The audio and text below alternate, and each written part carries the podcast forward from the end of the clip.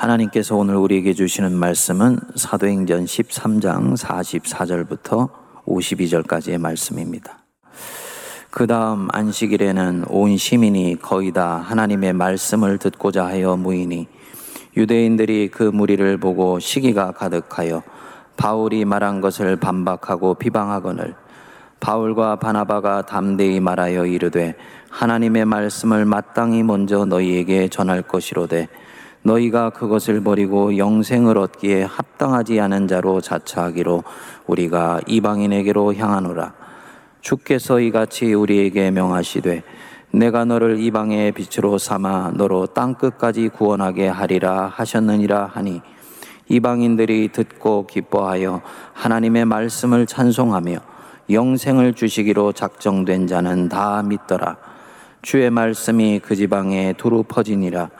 이에 유대인들이 경건한 귀부인들과 그 신의 유력자들을 선동하여 바울과 바나바를 박해하게 하여 그 지역에서 쫓아내니 두 사람이 그들을 향하여 발에 티끌을 떨어버리고 이고니오니로 가거늘 제자들은 기쁨과 성령이 충만하니라. 아멘. 우리 성도님들 요즘 사시는 것이 기쁘십니까? 행복하세요? 예, 3부에는 예가 굉장히 많습니다. 믿음이 대단하신 분들이십니까? 사실은 많은 분들이 인생이 사는 것은 참 만만치 않다고 느끼고요. 특히 이 코로나 가운데서 당하는 여러 가지 어려움들이 우리가 평소에 누리는 크고 작은 행복들을 앗아가 버립니다. 그래서 많은 분들이 힘들어 합니다. 목사인 저도 이 코로나 가운데서 목회하는 것이 굉장히 어렵게 느껴집니다. 그 마음의 자연이 기쁨이 별로 없었지요. 그런데 우리가 오늘 살펴볼 이 본문을 묵상하면서 제가 목사로서 엄청난 도전을 받았습니다. 오늘은 이 부분들을 좀 나눠보려고 합니다. 먼저 그림을 좀 띄워주시고 거기를 보시면요. 거기 지난번에 우리가 아, 사도 바울과 바나바가 먼저 구부로 섬에 가서 첫 기착지인 바보 섬에서 복음을 전했었지요. 그 복음을 전하고 난 뒤에 이제 배를 타고 소아시아의 입구가 되는 버가라는 곳으로 들어가게 됩니다. 늘 사도 바울과 바나바는 제일 먼저 회당에 가서 복음을 전합니다. 바울과 바나바가 전하는 복음은 단순합니다. 나사렛 예수가 구약에서 하나님이 약속하신 바로 그분이고 메시아고 그분은 죽은 지 3일 만에 부활하셨다. 이 예수를 믿는 자는 의롭다 하심을 얻고 하나님의 자녀의 권세를 갖게 된다. 이 복음을 반복해서 전하는 것입니다.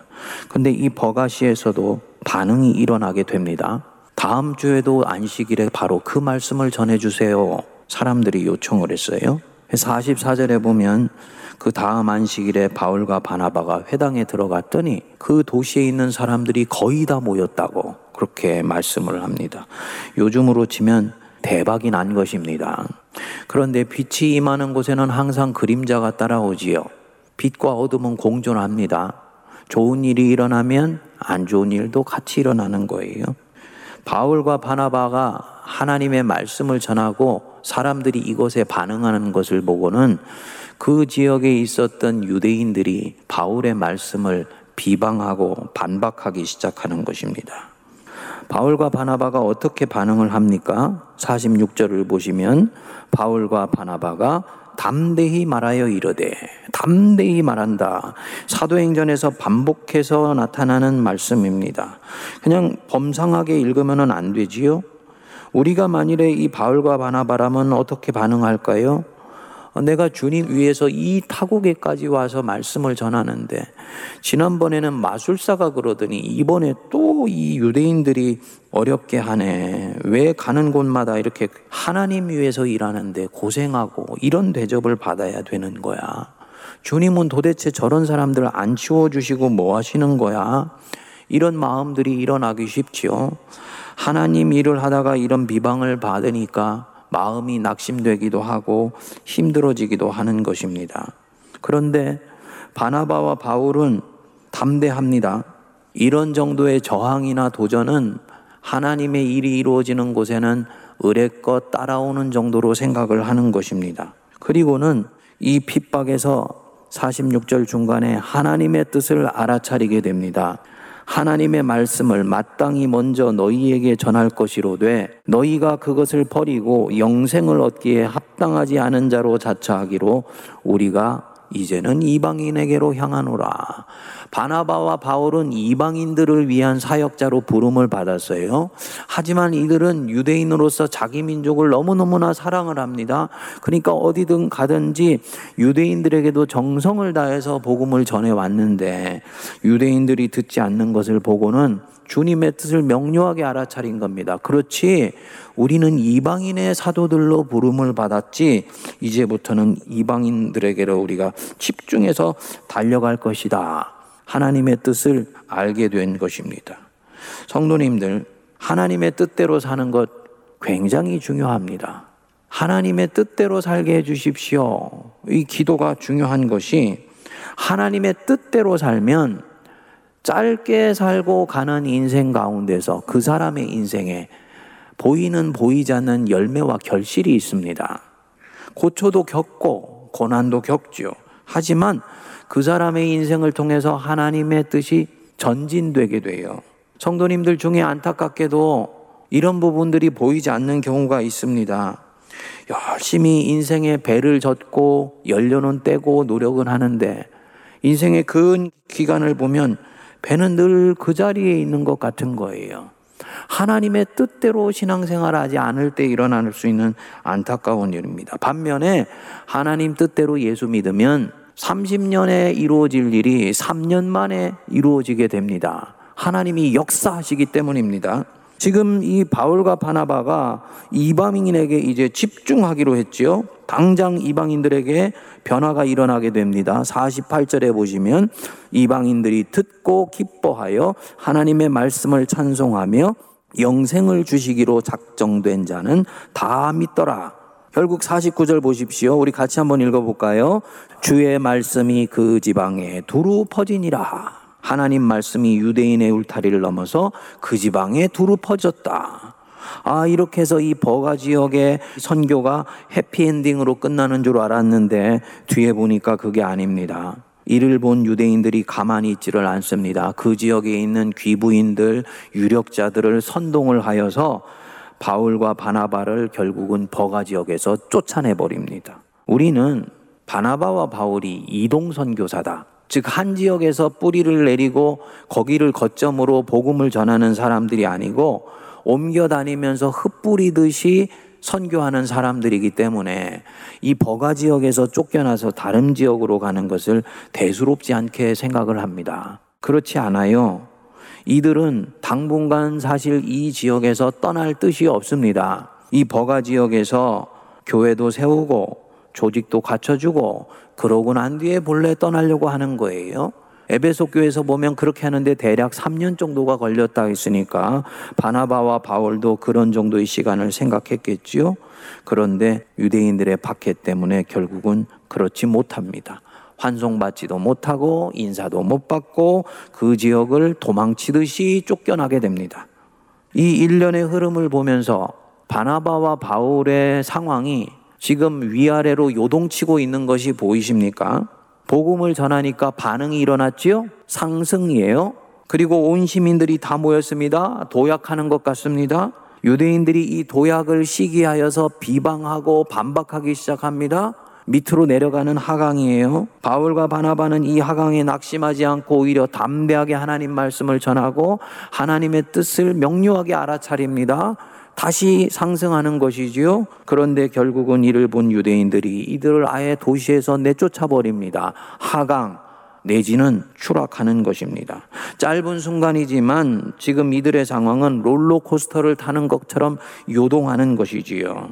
그러면 이 밀고 당기는 싸움에서 누가 이긴 것이냐? 바울과 바나바가 한 축에 있고 유대인들이 한 축에 있는데 지금 이 현실 싸움에서는 누가 이긴 것입니까? 유대인들이 이긴 거예요. 왜냐?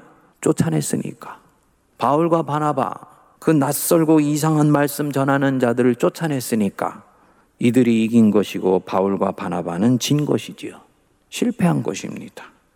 예를 들어서 우리가 바울과 바나바라 생각하고 어느 지역에서 복음을 전했는데 그 지역에서 쫓겨났다.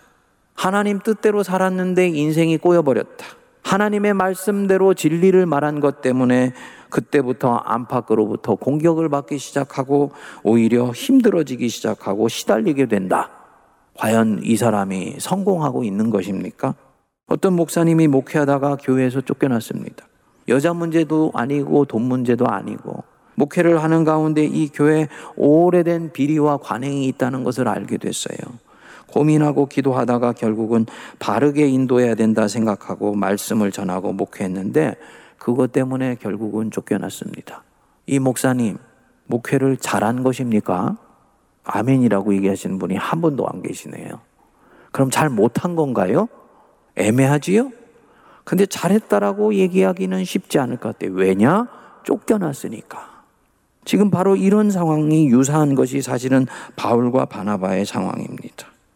개나리 보찜 하나 겨우 챙겨서 유대인에게 그 동네에서 쫓겨나듯이 도망 나왔는데 그 바울과 바나바를 보는 사람들은 뒤에서 그렇게 얘기를 했겠죠. 그렇게 바른 말 하되더니 유대인들에게 좀 적당히 들을 수 있게 얘기를 해줘야지 사람들이 지혜로워야지 이렇게 얘기를 했겠죠.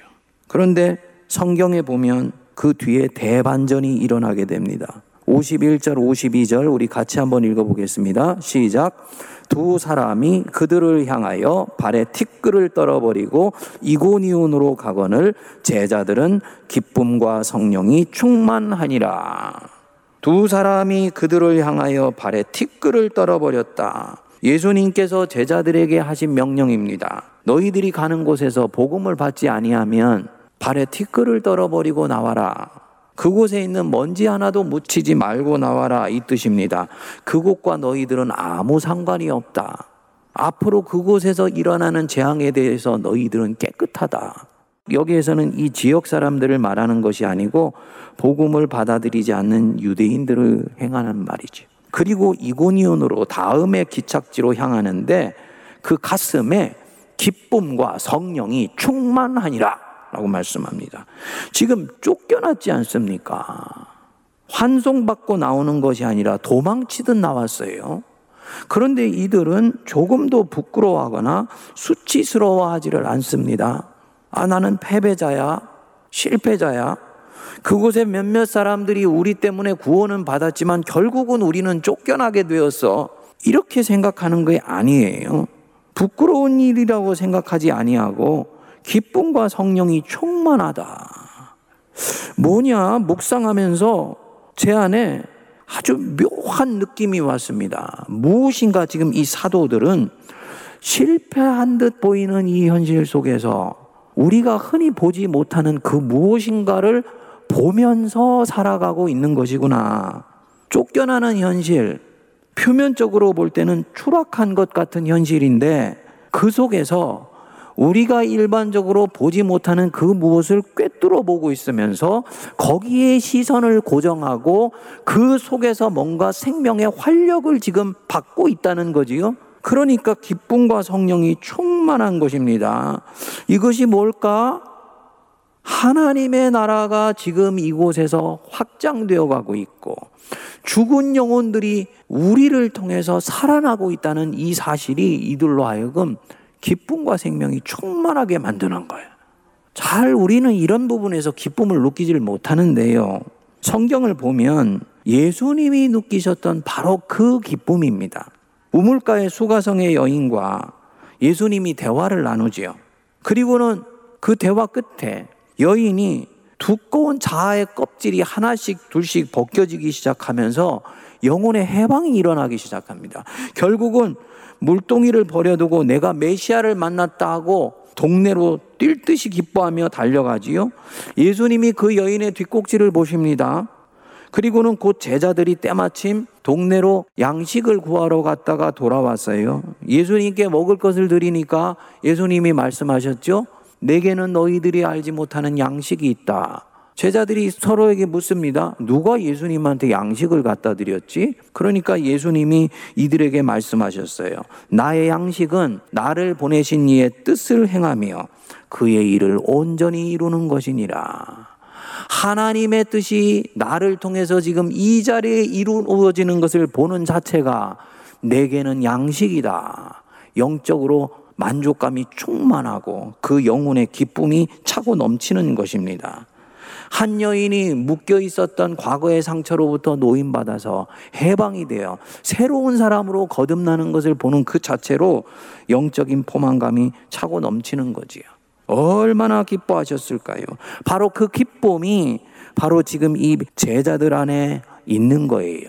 우리는 흔히 사도행전의 주제를 예수 그리스도를 통해서 주신 복음이 예루살렘과 유다와 사마리아와 땅 끝까지 확장되는 것을 보여주는 것. 그것이 사도행전의 주제라 그러지요. 그리고 사도들이 이것에 고난을 무릅쓰고 신실하게 감당하는 것입니다. 근데 중요한 사도행전의 주제가 또 하나 있습니다. 이 고난 속에서도 이 고난을 통하여 고난에도 불구하고 오히려 기쁨이 충만한 것. 사도적 신앙의 핵심입니다. 지금 바나바와 바울이 실패한 것 같은 그 현실 속에서 무엇을 보고 있느냐? 하나님의 나라가 확장되고 있다. 이것은 손에 만져지는 것이나 눈으로 보여지는 것이 아니에요. 영의 눈을 열어서 꿰뚫어 보고 있는 것입니다. 신학적으로는 이것을 하나님의 현실이라고 부르는 거예요. reality of God. 우리가 흔히 얘기할 때 영적인 현실이라고 얘기를 하기도 하고 은혜의 현실이라고 부르기도 하는 것입니다. 우리 성도님들 우리 영안이 뜨여서 우리 속에 역사는 하나님의 이 은혜의 현실을 보며 느끼며 누리며 사는 기쁨이 넘치게 되기를 바랍니다. 우리가 흔히 현실이다 그럴 때는 두 가지 현실이 있습니다. 물리적인 현실이 있고 은혜의 현실, 하나님의 현실이 있습니다. 일반적으로 우리가 현실이라고 얘기할 때는 다 이 물리적인 현실입니다. 눈에 보이고, 손에 만져지고, 귀로 들리고, 피부에 느껴지는 현실이에요. 사람이 현실을 알아야지 이상적으로 살면 안 돼. 현실적으로 살아야 돼. 현실에서 도망가면 안 돼. 이렇게 얘기할 때 이 현실은 전부 다 물리적인 현실을 말을 하는 것입니다. 바울과 바나바로 보면은 도망쳐 쫓겨나와야 했던 현실, 바로 이 물리적인 현실입니다. 그리고 이 현실 속에서 사는 바울과 바나바에게는 저쪽에서 자기들을 잡으려고 달려오는 유대인들이 보이죠. 내가 이 현실에만 갇혀 있으면 자기를 잡으려고 달려오는 이 유대인들이 두렵습니다. 왜냐하면 그들에 의해서 내 삶이 결정될 것 같으니까 그런 거예요. 그리고 뒤에서 사람들이 말하는 소리가 들리죠. 저들 말이야, 이제 끝났어. 이곳에서 쫓겨났어. 평판 안 좋게 쫓겨났으니까 다음에는 복음도 전할 수가 없을 거야. 이런 얘기를 듣는 거예요. 이 현실 속에 갇혀 살면 수치심을 느끼게 되죠.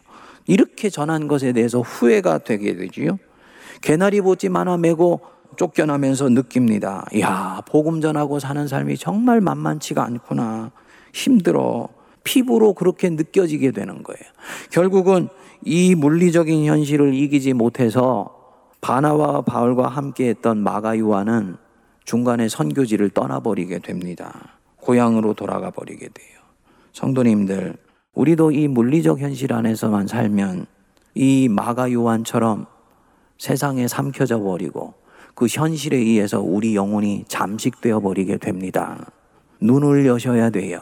물리적인 현실을 뚫고 역사하시는 하나님의 은혜의 현실을 똑똑히 지켜보면서 거기서 생명의 힘을 얻으셔야지 됩니다.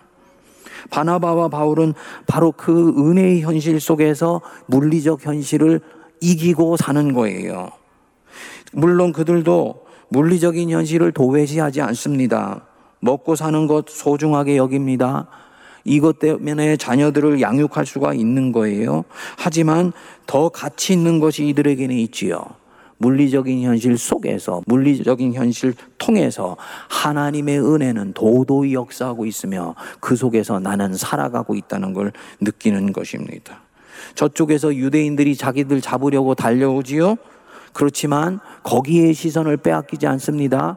자신들을 삼키려고 노도처럼 밀려오는 그 유대인들 뒤의 역사는 더 거대한 은혜의 손길을 보면서 이들은 살아갑니다. 하나님의 손길이에요. 그리고 그것이 보이면 저 유대인들은 절대로 우리를 삼킬 수가 없어. 강력한 믿음이 내게 찾아오는 것이죠. 하나님이 보호하고 계심을 믿는 것입니다. 이들이 뭘 보고 살고 있는 것이냐? 은혜의 현실을 바라보며 사는 것입니다. 물리적인 현실 속에서 때때로 수치심을 원수가 나에게 넣어주려고 그러는데 나는 그것을 수치스럽게 여기지를 않습니다.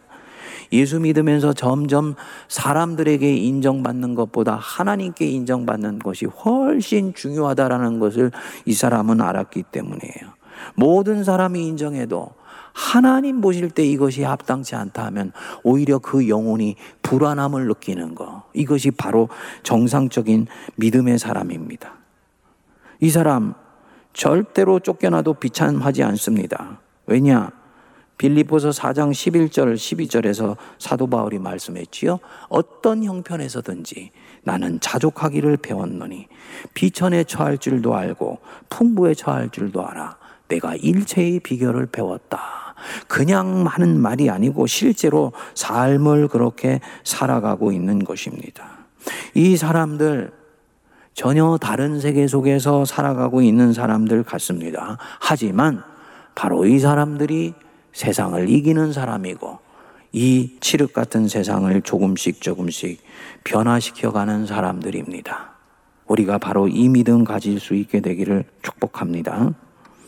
이 사람들은 어떤 상황에서도 은혜의 현실을 보면서 살아가면서 기쁨이 충만하여 그리고 이 기쁨은 자잘한 기쁨이 아니에요. 육체의 만족을 잠깐 느꼈을 때 주는 기쁨과는 다른 것입니다. 훨씬 격렬하고 강하고 오래 지속되는 기쁨입니다.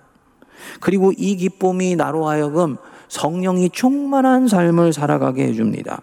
우리 교회가 올해부터 비대면 시대의 양육 훈련의 좋은 방법으로 일대일 성경 공부를 시작하지 않았습니까?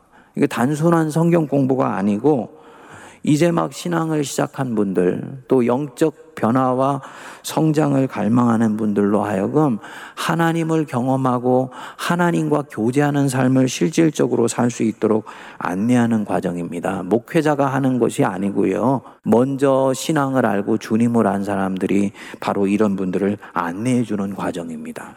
그러니까 자연히 이 양육자 되시는 분들이 훈련이 잘 되어 있어야 되지요. 그래서 연초에 이분들을 모아서 16주 동안을 양육자 훈련이라는 것을 했어요. 우리 이 양육자분들이 16주 동안을 아주 신실하게 훈련에 임했습니다.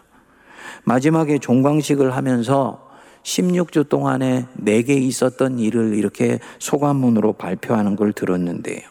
한 분 한 분 그 소감이 얼마나 은혜롭고 듣는 제 가슴이 방망이질 정도로 가슴이 벅찼는지를 모릅니다.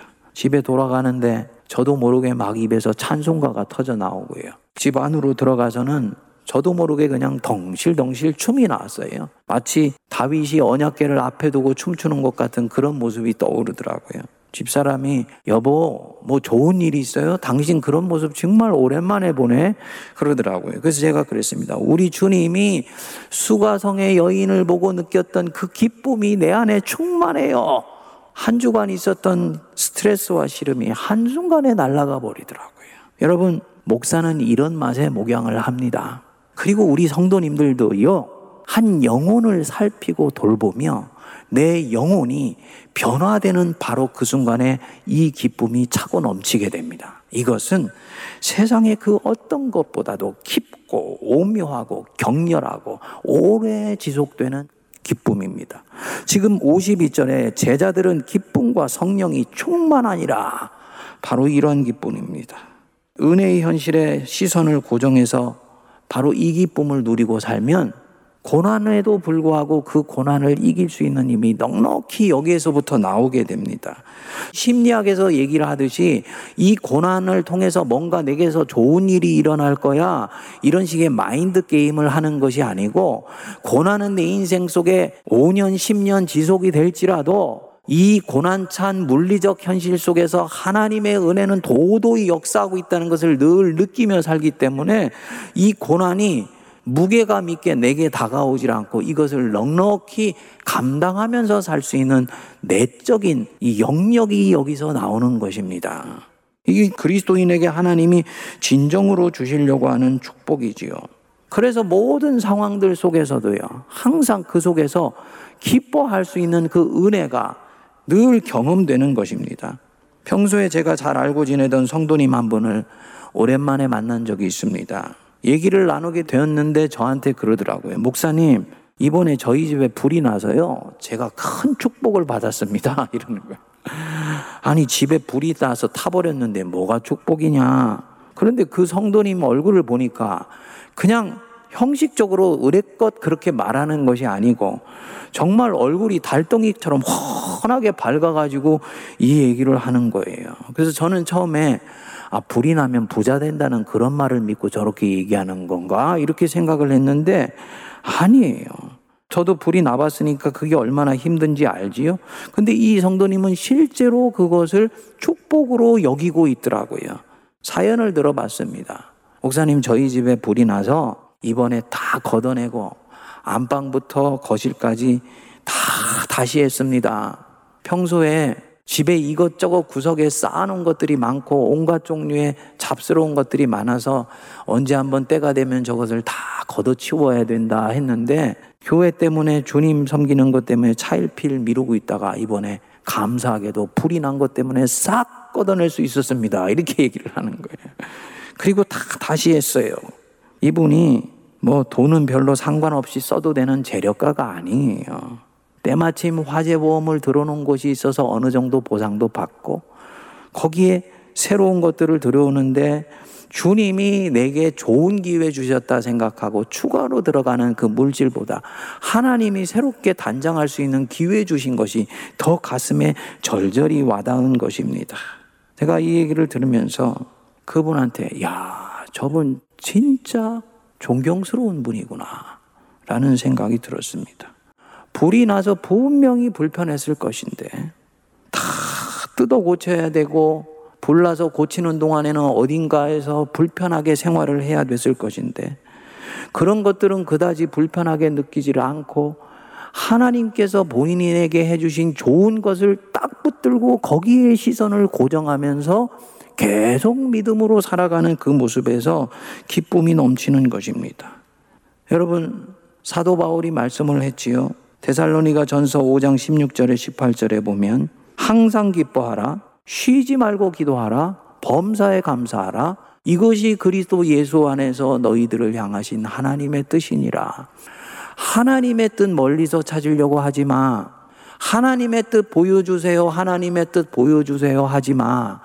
하나님이 너희들을 향해서 가지고 있는 뜻은 이것이니 항상 기뻐해. 코로나가 오건 질병이 오건 고난이 오건 항상 기뻐해. 쉬지 말고 기도해. 그리고 범사에 크고 작은 모든 일에 감사해라. 이게 지키기 쉬운 말씀이 아니지요. 그렇죠? 그런데 제가 그 자매님이 반응하는 것을 보면서요. 아, 항상 기뻐하고 항상 감사하는 것이 가능하구나.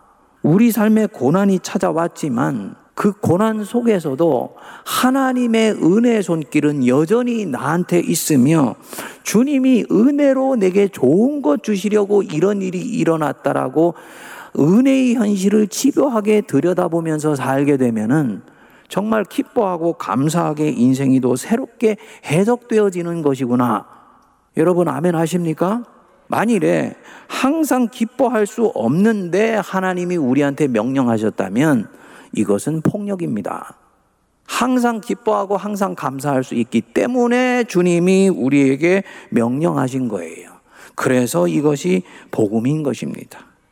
내가 만일에 물리적인 현실에 더 민감하게 반응하는 사람이다. 그분은 죄송하지만 항상 기뻐할 수가 없습니다. 자그마하게 찾아온 고난이 그나마 주님이 내게 주신 은혜의 선물을 마치 블랙홀처럼 빨아들여 버리게 될 것입니다. 좋은 일이 있고 나쁜 일이 일어났는데 물리적인 현실에 사는 사람은요. 일어난 나쁜 일은 10으로 보이고 하나님이 주신 좋은 일은 1로 보입니다. 당연히 인생이 그 순간은 불행하게 느껴집니다. 반면에 영적인 현실, 은혜의 현실에 사는 사람은 좋은 일과 나쁜 일이 함께 일어났을 때 하나님이 내게 주신 좋은 일은 10으로 보이고 하나님이 내게 주신 허락하신 나쁜 일은 일로 보이게 돼요. 그래서 전체로 보면 나는 지금 하나님의 은혜 안에서 기쁘다. 라는 고백을 실제로 하면서 살아갈 수가 있는 것입니다. 안타깝게도 현대의 이 세계관은 성도들로 하여금 물리적 현실에 대한 감각과 감각기관은 굉장히 예민하고 민감하게 만들어 놓습니다. 반면에 사도 바울이 느끼고 있었던 이 영적 현실을 느끼고 경험할 수 있는 촉수, 은혜의 촉수는 굉장히 둔감하게 만들어 버렸어요. 그래서 하나님이 우리에게 주신 풍성한 것들은 작아 보이고 세상이 주는 고난은 태산처럼 커 보이는 거지요. 우리 세문학교 성도님들 물리적 현실 속에서 사는 데서 걸어 나와서 은혜의 현실, 하나님이 우리에게 주시는 이 생명의 현실 속에 우리의 영혼을 깊이 뿌리 박을 수 있게 되기를 바랍니다. 그러면은 어떤 상황 속에서도 기쁨과 성령이 충만한 거예요. 바로 이것이요. 예수님이 우리에게 원하시는 바로 그 삶입니다. 얘들아, 무엇을 먹을까, 무엇을 입을까 걱정하지 마. 내일 일은 내일 염려할 것이고, 그날의 괴로움은 그날의 족한 거야. 이 친구들아, 봐라. 공중 나는 새를 보아라. 들에 있는 백합화를 봐. 길쌈도 안 하고 노동도 하지 않으면 하늘에 있는 천부께서 먹이시지 않느냐. 하물며 너일까 보냐. 너희들이 어찌하여서 은혜의 현실 안에서 하나님의 품 안에서 살아가고 있는데 그것은 알지 못하고 물리적인 현실 속에 꽁꽁 매서 어떻게 해야 되지 걱정하고 염려하면서 세월을 보내고 있냐.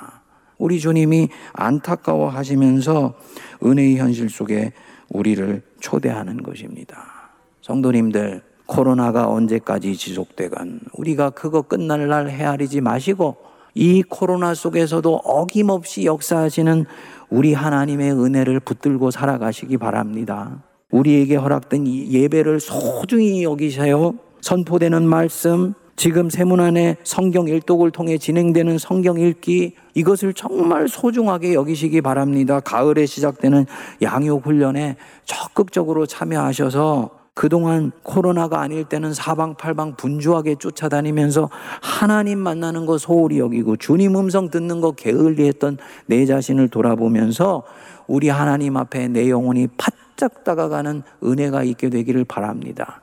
반드시 이 코로나 속에서 더 크게 역사하는 우리 하나님의 은혜를 경험하시게 될 것입니다. 제자들은 기쁨과 성령이 충만하니라. 이 기쁨과 성령 마음껏 경험하는 이 가을 되기를 축복합니다. 기도하겠습니다. 거룩하신 하나님 아버지, 매맞고 때로는 쫓겨나며 뒤에서 비방하고 수근거려도 제자들은 기쁨과 성령이 충만한 가운데 다음에 선교지로 내어 달려갔습니다. 하나님의 일이 지금 이루어지고 있으며 나는 하나님의 그 일에 참여하고 있으며 하나님의 나를 통해서 영혼을 새롭게 하는 역사를 일으키시고 있다는 그 은혜의 형실에서 이들은 살았기 때문입니다. 바로 그 믿음 갖게 하시고 그 영혼의 촉수를 갖게 하여 주셔서 어떤 상황에서도 기쁨과 성령이 충만한 우리가 되게 하옵소서 예수님 이름으로 기도하옵나이다. 아멘.